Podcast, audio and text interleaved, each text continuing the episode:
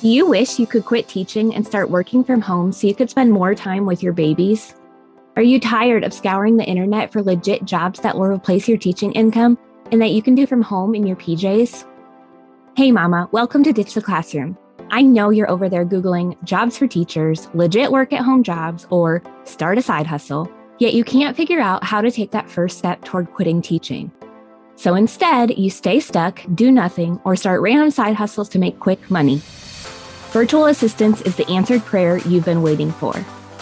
My name's Arianna, and I'm a former teacher turned work at home mom who replaced my teaching income as a virtual assistant in just six months. I did this by taking a step of faith and following the dream that God placed on my heart to be home with my babies. Sister, your dreams pale in comparison to God's dreams for you. Imagine offering services that light you up and having a job that works around your life and not the other way around. This is the podcast for you. It's time to take that first step out of teaching. Are you ready? Here we go. Hey, y'all. Welcome to an episode of Quick Tip Thursday here on the Ditch the Classroom Podcast. Today's question that I got is What do I need to do in order to even become a virtual assistant? So, I'm going to give you five things that you must do when you are first looking into becoming a virtual assistant. So, step number one, right off the bat, is to choose what services you want to offer. There are seriously over 100 different services you can choose from. And I want you to make sure that you're not just picking something you know how to do, but that you're picking something that interests you. Even if you don't know how to do it yet, you can learn. But I don't want you to just pick something you already know how to do, but that doesn't light you up. Because if you do that, you're just going to find yourself down the road feeling in the same stuck position as you have felt. So even if you don't know how to do it, you can learn and you can start figuring it out. Pick a service that you think will light you up. And if it ends up not lighting you up, you can always change it later. All right. So step number two is to choose your niche. So when you're thinking about what types of businesses you want to work with, this can start out more broad, maybe it just starts with like, you know, mom owned businesses. But I do want you to try to narrow this more over time because when you narrow this and get more specific, you can talk more directly to your ideal client's pain points, speak their exact language, and talk to exactly what they're struggling with. And then they're going to see that and be like, oh my gosh, she gets me. I need to hire her. Okay. The third thing that you need to do as a virtual assistant is create your portfolio. So when you choose your services, then you're going to go ahead and list out all the different, you know, things that you'll be providing for that service. And that would be pulled together into your packages. And then you're going to showcase those packages in an eye catching portfolio. This is what you're going to send to potential clients to show them exactly what you can do for them. So it's going to give a brief introduction about you. It's going to talk a lot about how exactly you can help them. It'll showcase the packages. It'll showcase any testimonials you have, any previous work you can show, and it'll give them the next steps of how to move forward. So it makes it really easy for them to move forward with you. Okay, the fourth thing that you need to do when you first become a virtual assistant is to decide whether you want to be a sole proprietor or an LLC.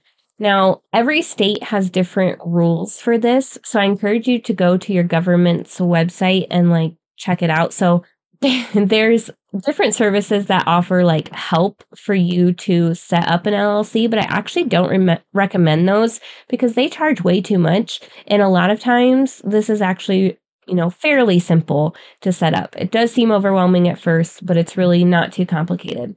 So, for example, I live in Ohio. I would just type in Ohio government site sole proprietorship. And so I would look for the URL for my Ohio government website and their instructions on what I need to do to be a sole proprietor.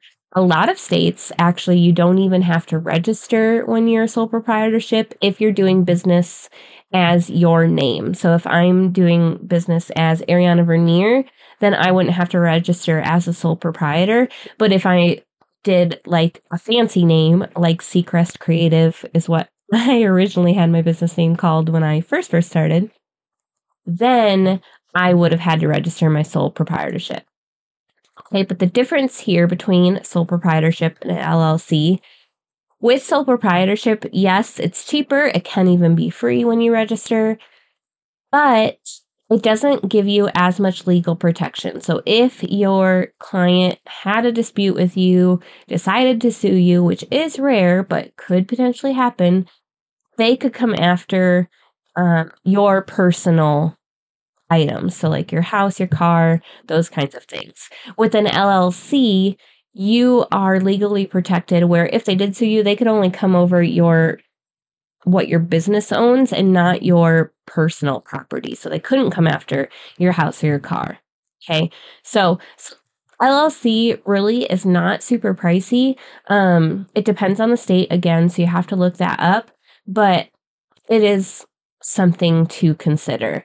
Generally, what I recommend is to, you know, get that first client, get some money in your pocket, and then right away register for that LLC with that income. Okay. That way you're protected and you don't have to worry about it anymore.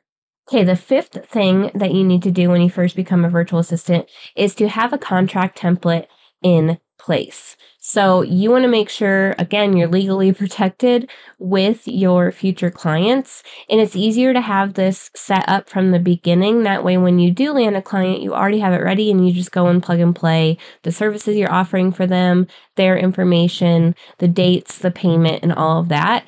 And it will literally take you like 10 minutes if you already have that set up. Okay. So, real quick, let me recap those five things that you need to do when you first become a virtual assistant.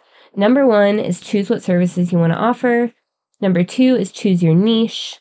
Number three is create your portfolio. Number four is decide between a sole proprietorship or LLC.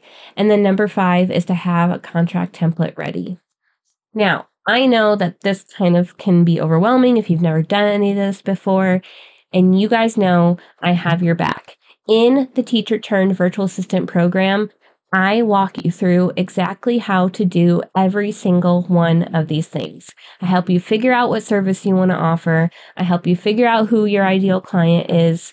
We create your portfolio. I give you a portfolio template where you literally just drag and drop your info, swap out some colors, put in your picture, and you're good to go.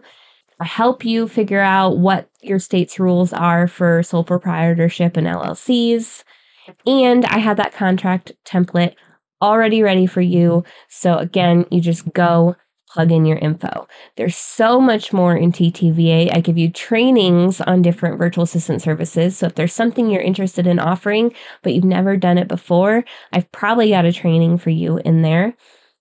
And there's just so much goodness in this program, you guys. So go check out all of the details of what's included in the Teacher Turned Virtual Assistant program at teacherturnedvirtualassistant.com. And as always, you can feel free to message me. If you have any questions, I'm an open book. I want to make sure this is a good fit for you. And I will tell you if I don't think now's a good time for you to join this program. So reach out to me if you have any hesitations, fears, whatever it is. I would love to help you. And I hope this episode gave you a good foundation to get started, to start taking those steps so that you can replace your teaching income so much faster and be home with your babies that I know you want to pour into. All right, y'all, I love you so much, and we will see you next episode. Thanks so much for hanging out with me today. I'd love to bless you with a free gift as a thank you. All you have to do is leave a review of the show on Apple Podcasts, take a screenshot, and send it to podcast at ditchtheclassroom.com. I'll send you a code so you can snag my Ditch the Classroom toolkit for free. And don't forget to come hang out with us in our free community, facebook.com forward slash groups forward slash ditch the classroom. I'm so honored to support you in your journey to becoming a virtual assistant. Until next week, y'all, keep following the dreams that were placed on your heart so you too can ditch the classroom.